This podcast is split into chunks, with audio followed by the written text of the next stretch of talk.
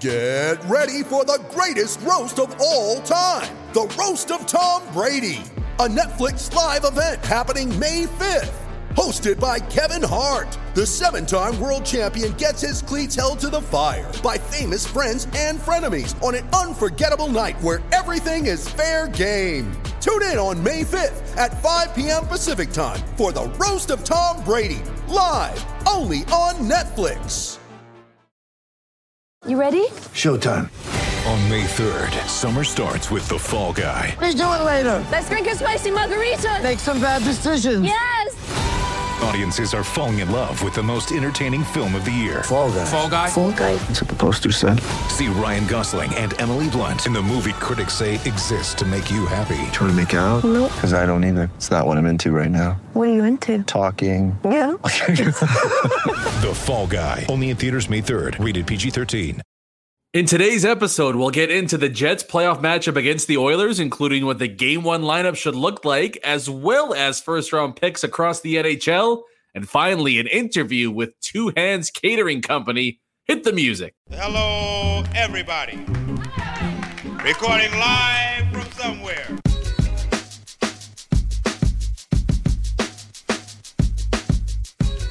What's good, everyone, and welcome to another episode of Skates and Plates on the Hockey Podcast Network. I'm your host, Brandon Rowicki. You can follow me on Twitter at Brandon underscore Rowicki or the podcast at Skates Plates Pod. Well, it's just about here. The Winnipeg Jets not only have clinched a playoff spot, but we now know what the first round matchup is going to be like. Jets Oilers, it's the Smythe division all over again. We'll we'll hope for a better outcome this time around. But that's pretty much going to be the focus moving forward uh, through these next two episodes before we get to game one later next week. And to help me get ready for it in today's episode, as well as maybe a little travel around the rest of the NHL, my brother Tyson Rowicki is back at it here. Tyson, what's going on, kid? Not too much. I'm just excited for some playoff hockey to start. Now, we don't incorporate any of the video element. We we record the interviews here. We can see each other face to face.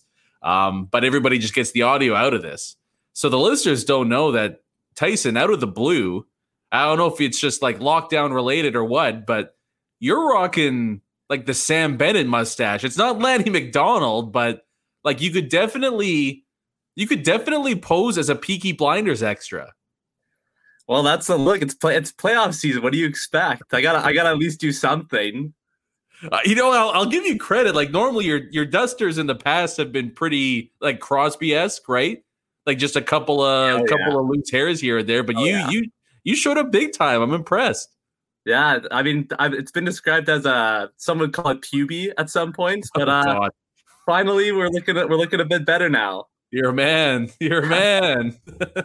All right. Well, let's get right into it here. The Jets picked up, I don't want to say a big win, but maybe a comforting win over the Vancouver Canucks five rip earlier this week. Maybe at least gives you and gives Jets fans out there some optimism that, hey, maybe they could make this a bit of a long series against the Edmonton Oilers. I mean, look, not really a whole lot to break down in that one.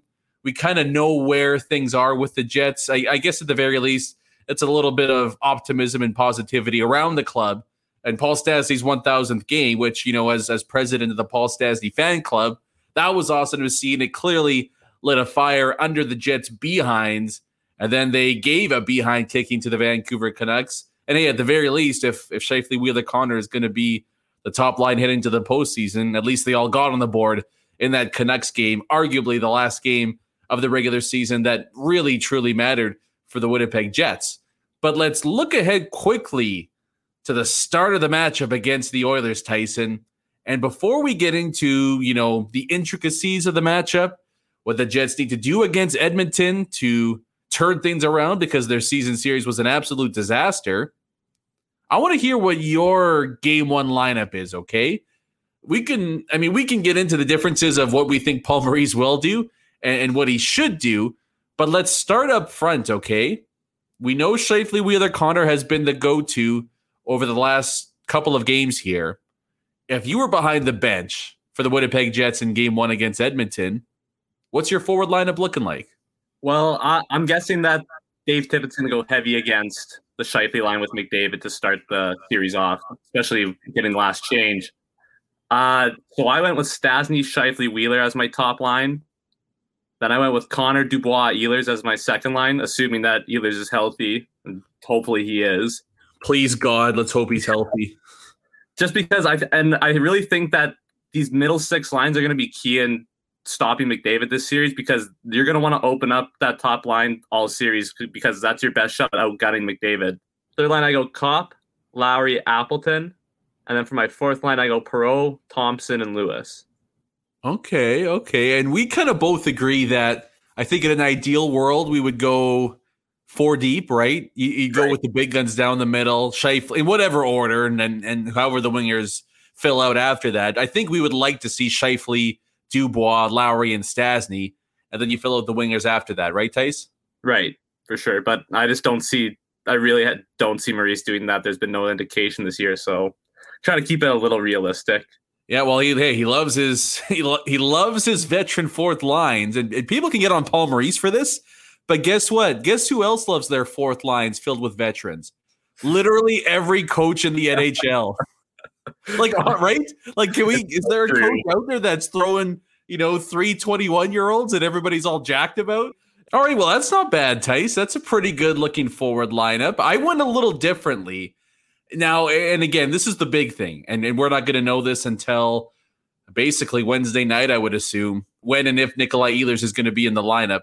And, and let's be honest, too, however you feel about the Jets' chances going into the series, unless Connor Hellebuyck turns into Dominik Hasek, the Jets aren't beating the Oilers without Nikolai Ehlers in the lineup. So we're just going to assume that everything is okay and he's going to be in there for game one. They could win a game without Nick Ehlers, but I don't think they can win four out of seven against the Oilers.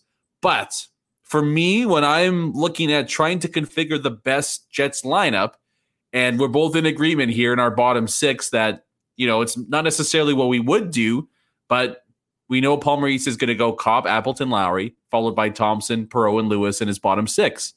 For my top six, I, I kind of have a few commandments that you have to follow. Number one for me is keep Scheifele, Connor, and Wheeler apart. I, I know- Maurice is digging into the well again, but it's not. Hey, it's not 2018. It's 2021. And while they might have a good game or two once in a while, they've just shown what's their track record. They're going to get outscored five on five, and against McDavid and Draisaitl, it, it's just not going to cut it. You, you need to be a lot better than you know just barely getting outscored or breaking even. You almost have to win that matchup.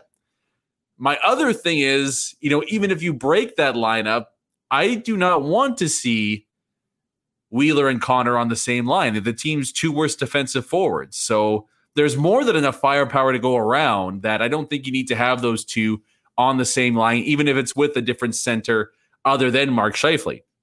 Speaking of Mark Scheifele, my I guess my big thing here and, and why I went with the top six that I did is that I actually want to keep the Jets' two best offensive options apart from each other. So I'm going Scheifele, Connor, and Stastny. Stastny out there on the wing. He can play pretty much any position, so I'm not worried about that. But I'm I'm really feeling the second line that I put together. Pierre Luc Dubois centering Nikolai Ehlers and Blake Wheeler. I really like the way this looks because you know, I, I as much as I want to see Ehlers up there with Scheifele and you know have play him 20, 21, 22 minutes a night, it's probably best balance wise to have Scheifele and Ehlers on separate lines. And if Paul Maurice works his bench the right way, if you can get Lowry, Copp, and Appleton out there multiple times against realistically either McDavid or Draisaitl, hopefully McDavid, that's going to open up Ehlers, Dubois, Wheeler to feast on maybe the worst bottom six in the entire National Hockey League.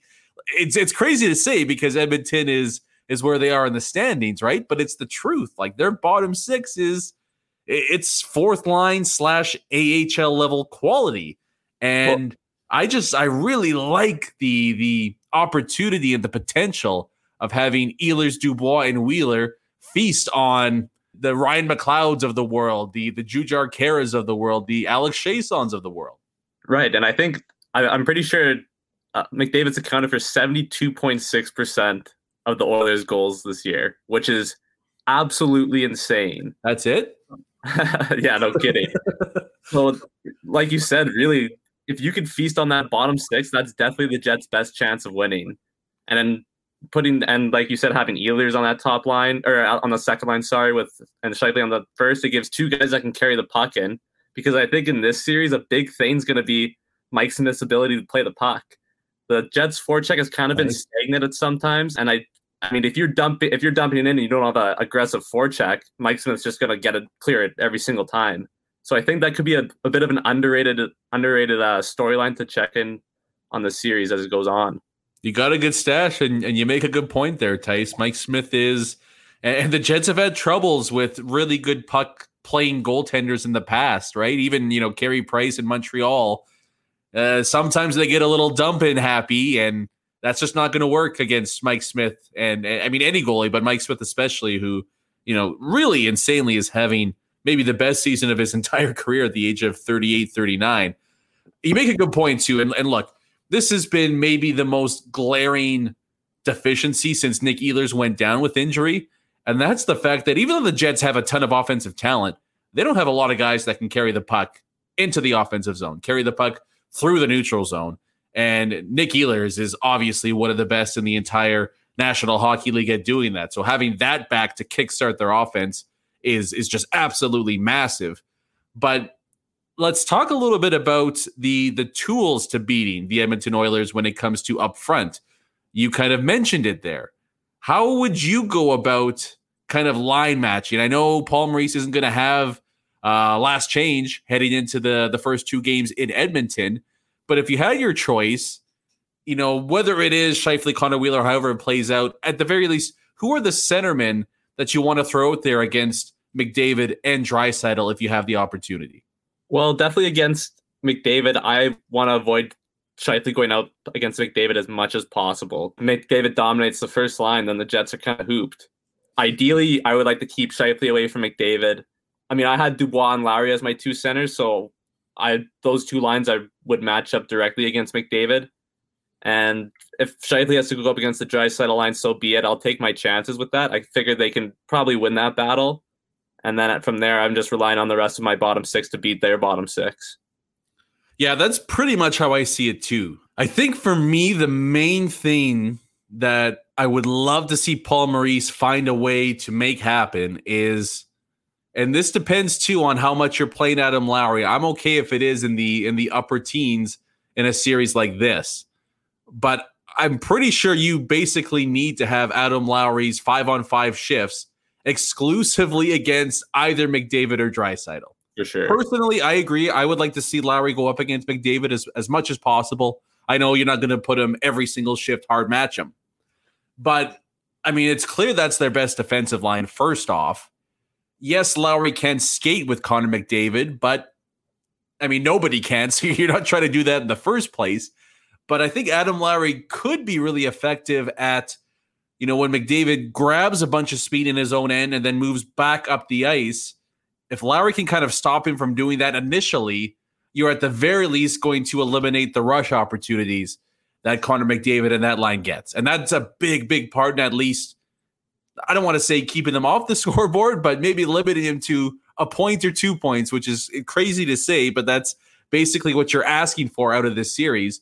But you look at what Edmonton's throwing out there in their bottom six, and I get they're not going to play as much as they did in the regular season. But going into this series, Ryan McLeod, James Neal, Alex Chiasson is their third line.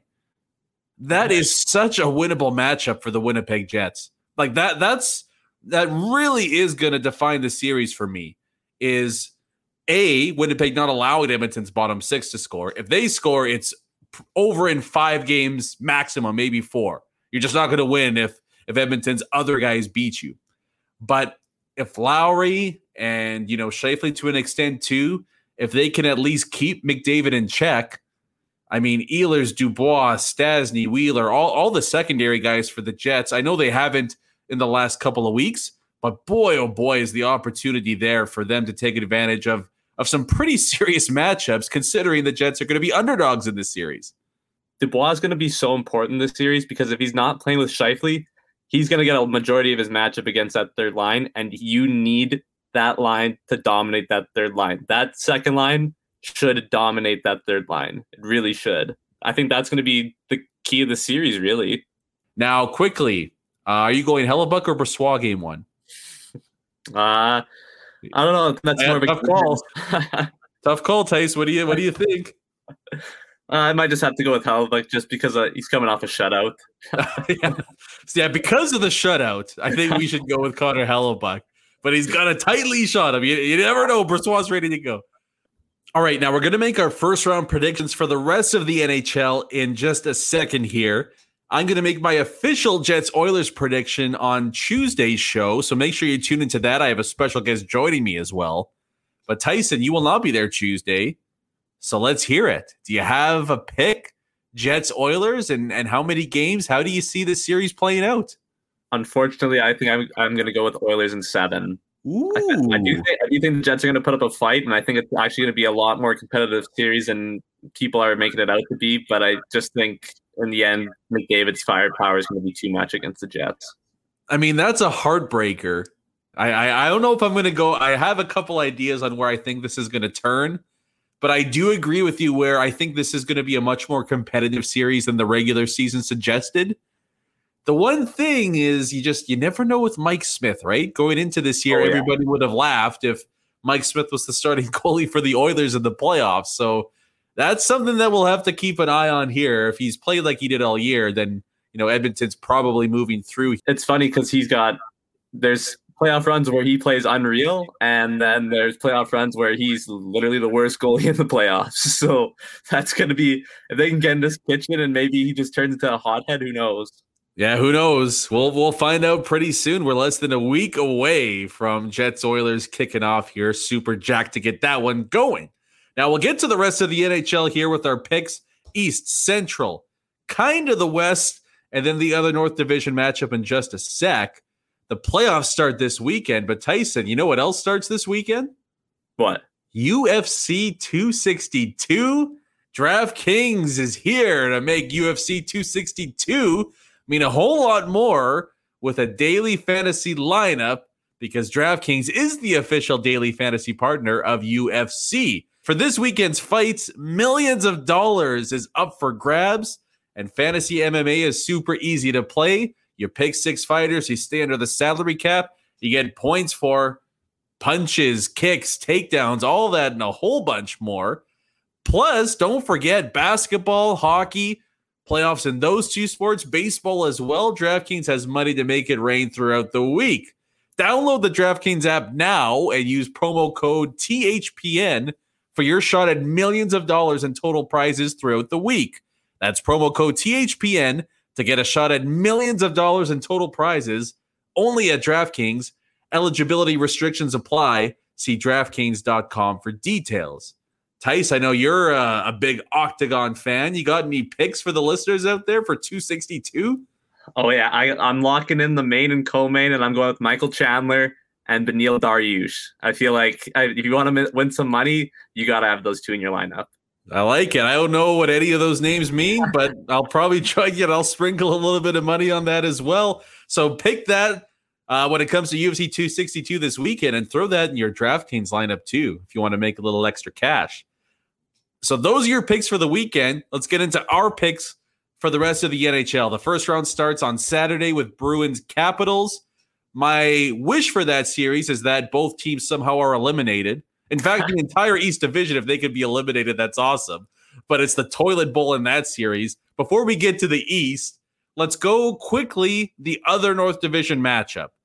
Leafs Habs. It's crazy these two teams haven't met in like, what is it, 30 or 40? I don't even know what it is anymore. Toronto is the overwhelming favorite, no doubt about it, as they should be. Do you see the series playing out that way?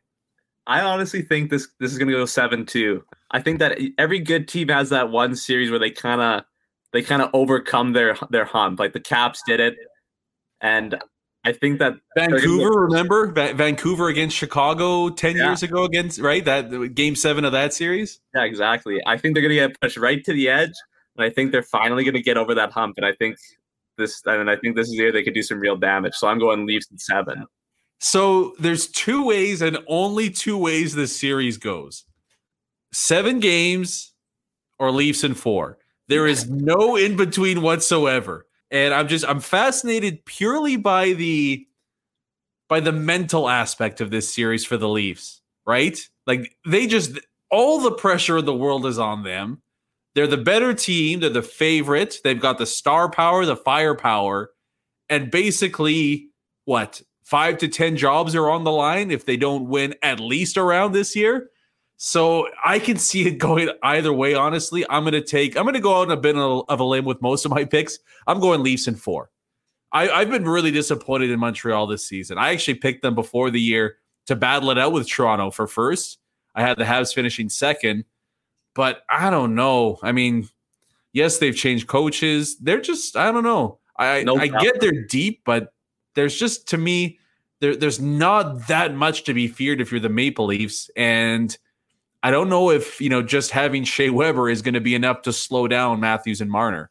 All right. So we both have the Leafs advancing. Tyson has them in seven. I got them in four games. Um, we'll move on here. Actually, well, I guess, Tyson, you have Toronto Edmonton in the next round. Who do you think represents the North? I'm going to go with Toronto again. I'm going to say Toronto beats the Oilers in six. Let's go out east. This is tough for you and me. Now, I actually, with my playoff predictions before the season, I went 14 of 16. I got 14 of 16 teams correct. My biggest miss, though, unfortunately, I had the Flyers not only making the playoffs, but winning the East Division and then winning the Stanley Cup. So basically, everything else I said doesn't even matter. It's irrelevant. Just a bit off on that one. Yeah, just a wee bit off on that one. Um, but we got Pittsburgh Islanders, Caps, Bruins. Well, Washington Boston starts us off, uh, starts the entire postseason off. So let's go with that one first. Uh, I got Caps in seven. I think it's gonna. I think the series is gonna be crazy. I think it's gonna be back and forth. This Caps team is just so tight, and it just seems that they're perfectly made for the playoffs. And I can see them going on a deep run. And I actually do have them going on a deep run. now, I just remembered this because I'm an idiot, but Chara Chara's facing Boston. Yeah. Yeah. Yeah. You can tell I watch a lot of hockey this year. Char- back. He's facing the Bruins. I do not see the series playing out that way. There's just something that Washington isn't playing all that good heading into this. I mean, Kuznetsov, it feels like Kuznetsov is basically one foot out the door there in DC. You know, I, am a big, you know, I'm a big Lavi fan, and I think I think he's a hell of a coach. But to me, Boston is rolling right now. They they're like the New York Giants back when Eli was quarterbacking there, and they would just get hot at the end of the season and go on deep playoff runs. I think Boston is just getting hot at the right time. I think the new second line is going to be too much for Washington to handle. And I'm just I'm not sold on Samsonov or Vanecek and net. So I'm going to take the Bruins in five, actually. I, I, think Boston makes quick work of this one, although I do agree that this has the potential to get completely out of control and off the rails. And, you know, if there's a prop bet out there that Tom Wilson doesn't finish the series on the ice, I, I might have to take that bet. Let's go to the other one now Pittsburgh Islanders. Mm, that is not a watchable matchup for me, but we got to pick it. So, who you like, Tice? I'm gonna go Pens in five. I think I think that this is the year that the Isles kind of Cinderella run kind of kind of ends. I on paper they just shouldn't be as good as they are. I just think Pittsburgh overwhelms them. Yeah, New York's not playing really good right now either. They they've struggled going into the the second half of the season. Uh, damn it, Pittsburgh. I got Pittsburgh too. I know. I, I don't. Yeah, I don't want to do it. I'll take I'll take Pittsburgh in six. I guess. I, I don't know how much of this series I'm going to watch to be honest. uh, so you got Pittsburgh, Washington. Do you have the? It sounded like you had the Caps coming out of the East. Yeah, I got Caps beating Penn second round. Well, if it if it goes that way, I'll, like please God, please God, take Washington. um, but I'm going to go with Boston to come out of the East Division. Let's move over to the Central now quickly. Hurricanes Preds. Maybe is this the biggest mismatch of round one for you? Yeah, I think it's just. I think they're just gonna outmuscle them. They're gonna outpower them. They're better up and down the lineup. The only way I can see it is if Saros stands on his head and steals the series. But even then, I just really don't see Nashville winning. No, I don't think they're going to be competitive either. I know I know their season series was pretty close between the two teams, but you know what? Mrazek and Nedeljkovic have both been good this year. So I, I think Carolina's set. I think they're I think this is kind of the year for the Hurricanes. So I am going to say this is my lone sweep of round one. Yeah. Are you with me on that? Yep. Now, maybe the most intriguing matchup of the first round. I would not. No, it is the most intriguing matchup for me. Panthers Lightning, the Battle of the Sunshine State. Now, very conveniently, isn't this awesome, Tyson? That both Nikita Kucherov and Steven Stamkos, their injuries have just miraculously healed. They they That's- weren't ready a couple days ago, but now they're ready because it's game one of the playoffs. It's just it's it's so beautiful to see that timing wise, it's it's worked out so perfectly for them, and they haven't circumvented the cap at all. Yeah, it's yeah, it's crazy. I- It's it's not like Kucherov's been skating for the past however many months since February. Yeah, it's That's- weird, hey. Yeah. Yeah, I'm, I'm just I'm happy for him. It, it's not like Tampa Bay planned this out at all. Not a lot of people expected Florida even to even make the playoffs going into this year, but they're a bit of a force right now. Are you are you thinking that we might see a new Stanley Cup champ this year, or do you think Tampa survives to at least get to the second round? I really, I really wanted to pick Florida, but it's just Bobrovsky scares me so much. I just, I, on, I just can't trust him. And you know the Panthers are going to start him at least the first two games, and I just don't. I, I that might cost them. So you're thinking Tampa Bay then? Yeah, I'm going Tampa Bay in six. So this, yeah, this will be one of my out there picks because Sergei Bobrovsky will cost the Florida Panthers at least game one, maybe game two. But Manitoba's own Chris Driedger is going to take over the net, and the Panthers are going to upset the Tampa Bay Lightning. There will be a new Stanley Cup champion this year. I like, I like- I like the Panthers. I know no Ekblad, but Mackenzie Weegar is a stud. He is like he's a no doubt about it top guy, and he's elevated his game actually since Ekblad went out. Barkov's playing as good as anybody not named Connor McDavid right now. I, I just I you know what I think I think Victor Hedman's hurt as well. And the last time Victor Hedman in the playoffs was not 100%, the Lightning got themselves swept out of the first round by Columbus a little while back. So I'm not going to say sweep, but I do think Florida ends up taking this series in seven. Shout out Chris Driedger, get the job done for the Panthers. Um, who do you see coming out of it? Sorry, go ahead. I was just gonna say Bobrovsky was the starter for those Blue Jackets too. So Oh, nice. So you have Tampa Bay, Carolina round two. I have Carolina, Florida. Are we both going Hurricanes to reach the final four in the NHL? yeah, I'm going Hurricanes in five. I think the Hurricanes are just Ooh. a force. Yeah, I like Carolina too to come out of the East. They've been the best team there, or sorry, the Central, the Central. Uh, but Carolina's been the best team in that division basically since day one. And I think the Hurricanes, I know it sounds weird saying this, but I think the Hurricanes are right up there with the best of the best of the NHL. Don't be shocked if they're holding the Stanley Cup by the end of this run. Now, the last division we have is the West. We can't really predict because as of right now, we don't know who's playing who there. We know it's Wild, Blues, Avs, Knights, not in that order, but all in the playoffs. But we both think Vegas and Colorado are going on to round two, right? Right. I, one thing I will say though, when I'm doing when I'm playing DraftKings when the playoffs start, I'm gonna put Capers on my lineup every single night they play because he's got he's got playoff star written all over him. He's a 38 year old rookie, so I don't see why you wouldn't do that. So let's go right to round two then. I mean, to me, these are the best two teams in hockey. Who do you like to come out of that bloodbath? Are you going Vegas or are you going with the Avs? I'm gonna go Avs in seven, and I'm also gonna predict we're gonna get a goaltending switch in Vegas after the first two games. Yeah, and I mean, how much are the Golden Knights really missing out on there if it's Fleury or Leonard, right? Right. You know, I think with Colorado, everyone's talking about Colorado. Oh, the goaltending. The goaltending's no good. Did you watch the Avs play this year? Because Philipp Grubauer is likely to be a nominee for the Vezina. So that's their Yeah. weak spot.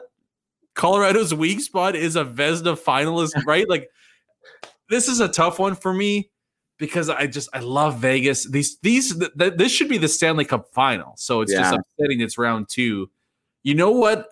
These series somehow always end up disappointing. yeah. I'm going to go Colorado in 5.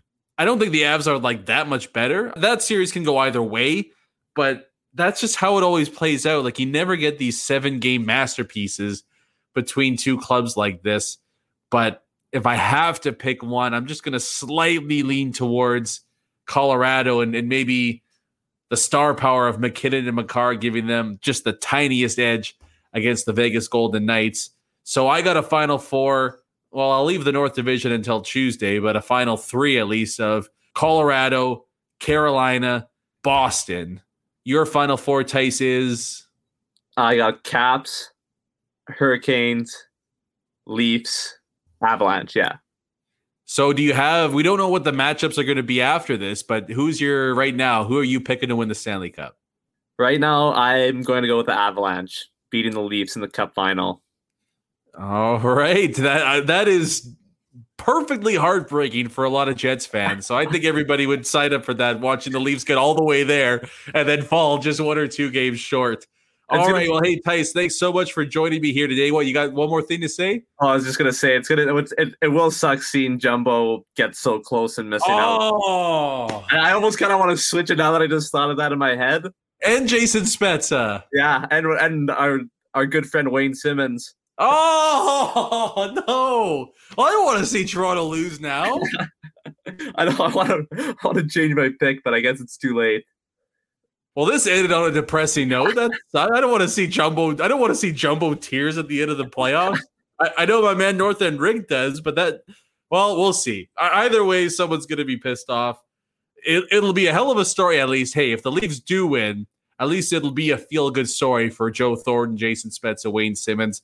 They've got a bunch of old guys without a cup, so I mean, I guess there's that to uh, to at least lean on if Toronto does become completely insufferable and win the Stanley Cup. But we'll talk to you a bunch before then, Tyson. In the meantime, thanks so much for stopping by to join me today. Thanks for having me. It's always a blast.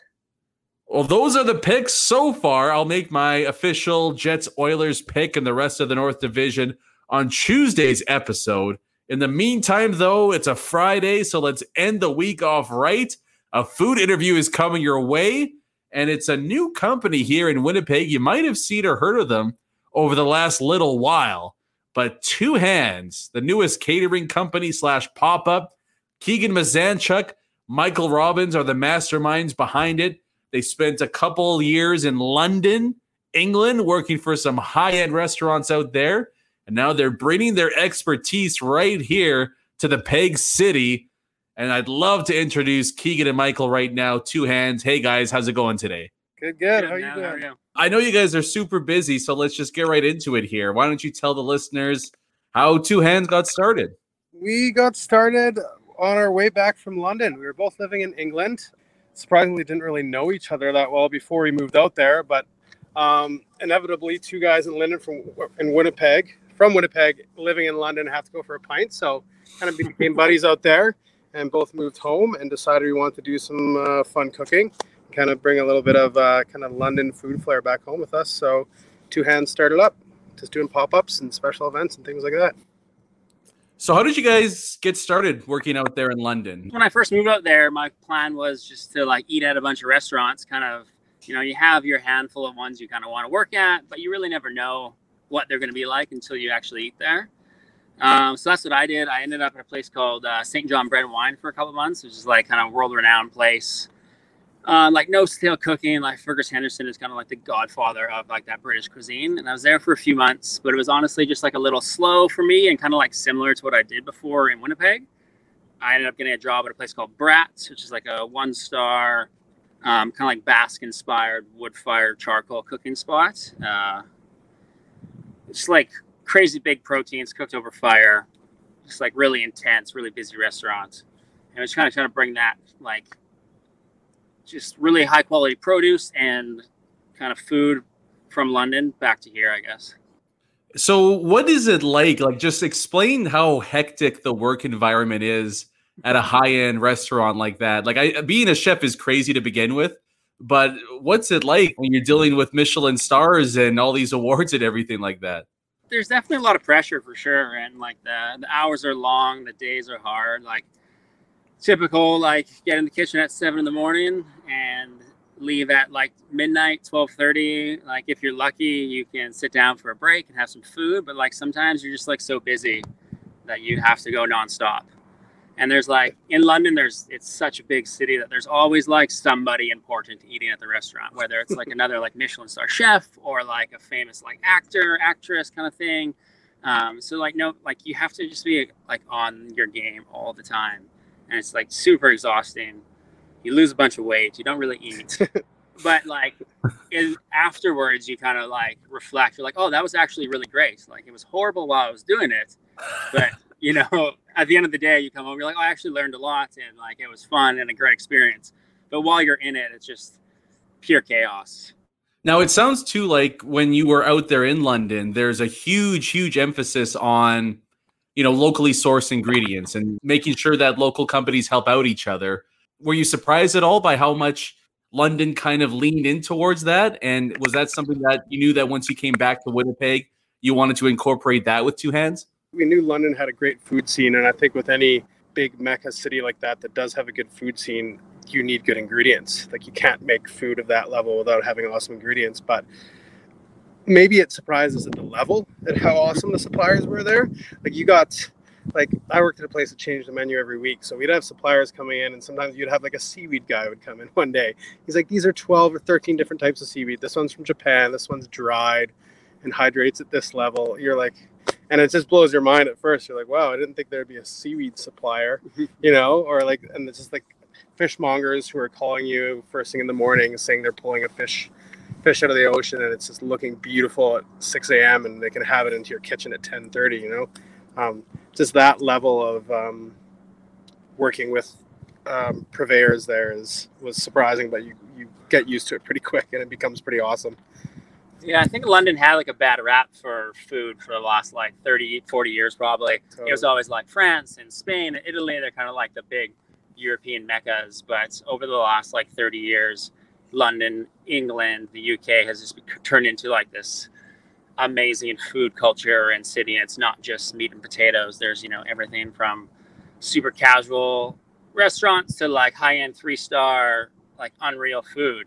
Um, and the produce and the products is what's made that happen. So you, you worked in London for a couple years. What kind of sparked your decision to go from England, come back to Manitoba to Winnipeg, and what was kind of the driving force behind kickstarting Two Hands?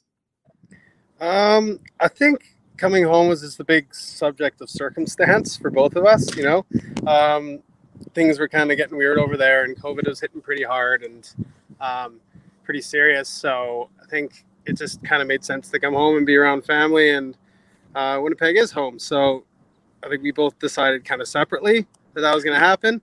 Uh, Keegan and his girlfriend had a two-year visa, which was up. Um, so I got home a few months before them, and I was kind of in a similar situation um, on my side. So, and then just like starting two hands was like a no-brainer. Like we knew we wanted to cook.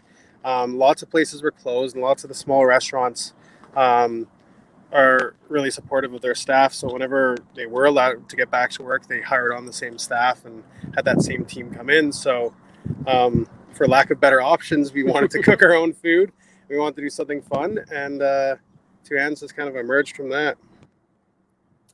And you have a bunch of pop ups that you've already done and some more coming up down the road. But it seems like maybe the big thing you guys have focused on right now is your meat pies. And these aren't just your run of the mill meat pies. You guys are kind of going all out with different uh, fillings and all that, right?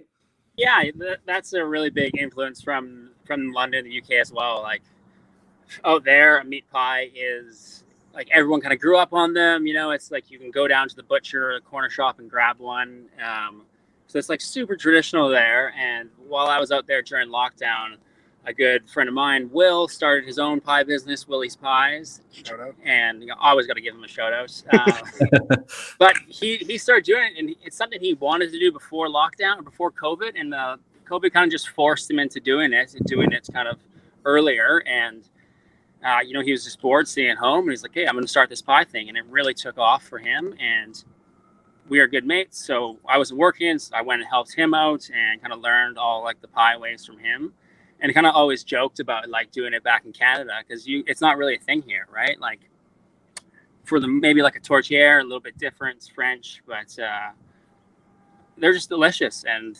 it's like a good thing to do. It's something a little different, so we thought we could bring it here. And so far, we've got really good response. People seem to like it. Yeah, I think it's comfort food at a time when people really need it too. You know, like something comforting about, about sitting down with a glass of wine or big old pint of beer and uh, savory pie. Can't beat it. Can you just touch on some of the offerings that you have with your meat pies? Yeah, so we change it every time. So this is the second round of savory pies we're doing. We call it proper pies every time. Um, this time we're doing uh, like a curried lamb shoulder one with roasted onions in it. We're doing a chicken one with bacon and roasted leeks, and then we always have a vegetarian um, option as well. So that one is uh, mushrooms, feta. We got some spinach and kale going on. So we keep it simple, um, pretty close to traditional British pies, but there's a few slight twists here and there, you know. Um, then we always rock out some sticky toffee puddings because they're epic and so good. So we do those every time, and just like a simple side salad if people want to make it a full meal. And what are when you're not killing the meat pies? What else do you guys usually have planned on the menu, or is it just kind of a you know a wait and see basis depending on what you're doing that weekend? Uh, yeah, you know, kind of just going through like the memory bank of things in London that we missed and want to have, and what we want you know people to try here. It's just like there's just it's such a big city there, and there's so many options to eat. Where it's like you you it's hard to go out for food there because there's so many places you want to go to, and there's just so much different. You want to get like the best pie or bagel or Turkish or like uh, Chinese takeaway or something like that. They just have everything. Um, so we're just going to try to keep kind of rolling through those and you know hopefully try to do some of them justice in Winnipeg. Yeah. And and so then what's the plan moving forward? Is it just kind of like what you touched on there? Just pile down the favorites in the memory bank and and visit a different spot over the next couple weeks, months, or do you have something else uh, you know that you have ready to go after that? Um, we had a couple planned, but with these new announcements, that's obviously thrown a bit of a wrench in it here because they were sit down dinner ideas. Uh, one of the things uh, we really wanted to do and had planned was out at uh, in Clear Lake at the Lake House was doing a multi-course, uh, like modern Canadian style um, themed menu. So like 12 courses with everything sourced as locally as possible and foraged and lots of ferments and things like that, and do a little bit more of a, for lack of better words, fine dining style meal. I don't like the term really, but uh, yeah, a bit more of an elevated style meal. Um, but that's got uh, delayed, but definitely not canceled. So we're looking at doing something like that. And then, um, yeah, there's been talks of a few different things. Uh, one thing we really want to do is uh, cook with a lot of fire. That's something Keegan got to do a lot at Brat, uh, which really made that restaurant what it was. I think it was just awesome ingredients and then cooking over fire and charcoal all the time. Um, so that's something we want to do quite a bit. So as soon as uh, some restrictions are lifted, uh, we're kind of in talks with a couple people about uh, setting up a patio somewhere and doing a big pop up Yeah. all Manitoba ingredients. It's kind of perfect for like some of the restrictions with like patios being only kind of mixed households kind of thing. Uh, so we can you know set up a nice big charcoal barbecue in a parking lot. You know, grab some like good wine and some beer, some local beers, and kind of just do a little pop up restaurant in a parking lot for a weekend or a little bit longer. But I think it's going to go back and forth from like pie things to maybe like takeout things at breweries to like kind of more sit down, like tasting menu kind of kind of style uh, dinners. Just like a little bit of everything, you know, It's kind of like Want to do it all? yeah, it's kind of nice not being in a, your own restaurant where like you're not kind of stuck to one type of food. You know, one weekend we do takeout, the next weekend is is uh, a tasting menu. So it's kind of how we're feeling in the moment and kind of going from there. Awesome. Well, hey, look, thanks so much for taking the time to join me, guys. I know you're super busy with everything you've got going on, so I really appreciate it.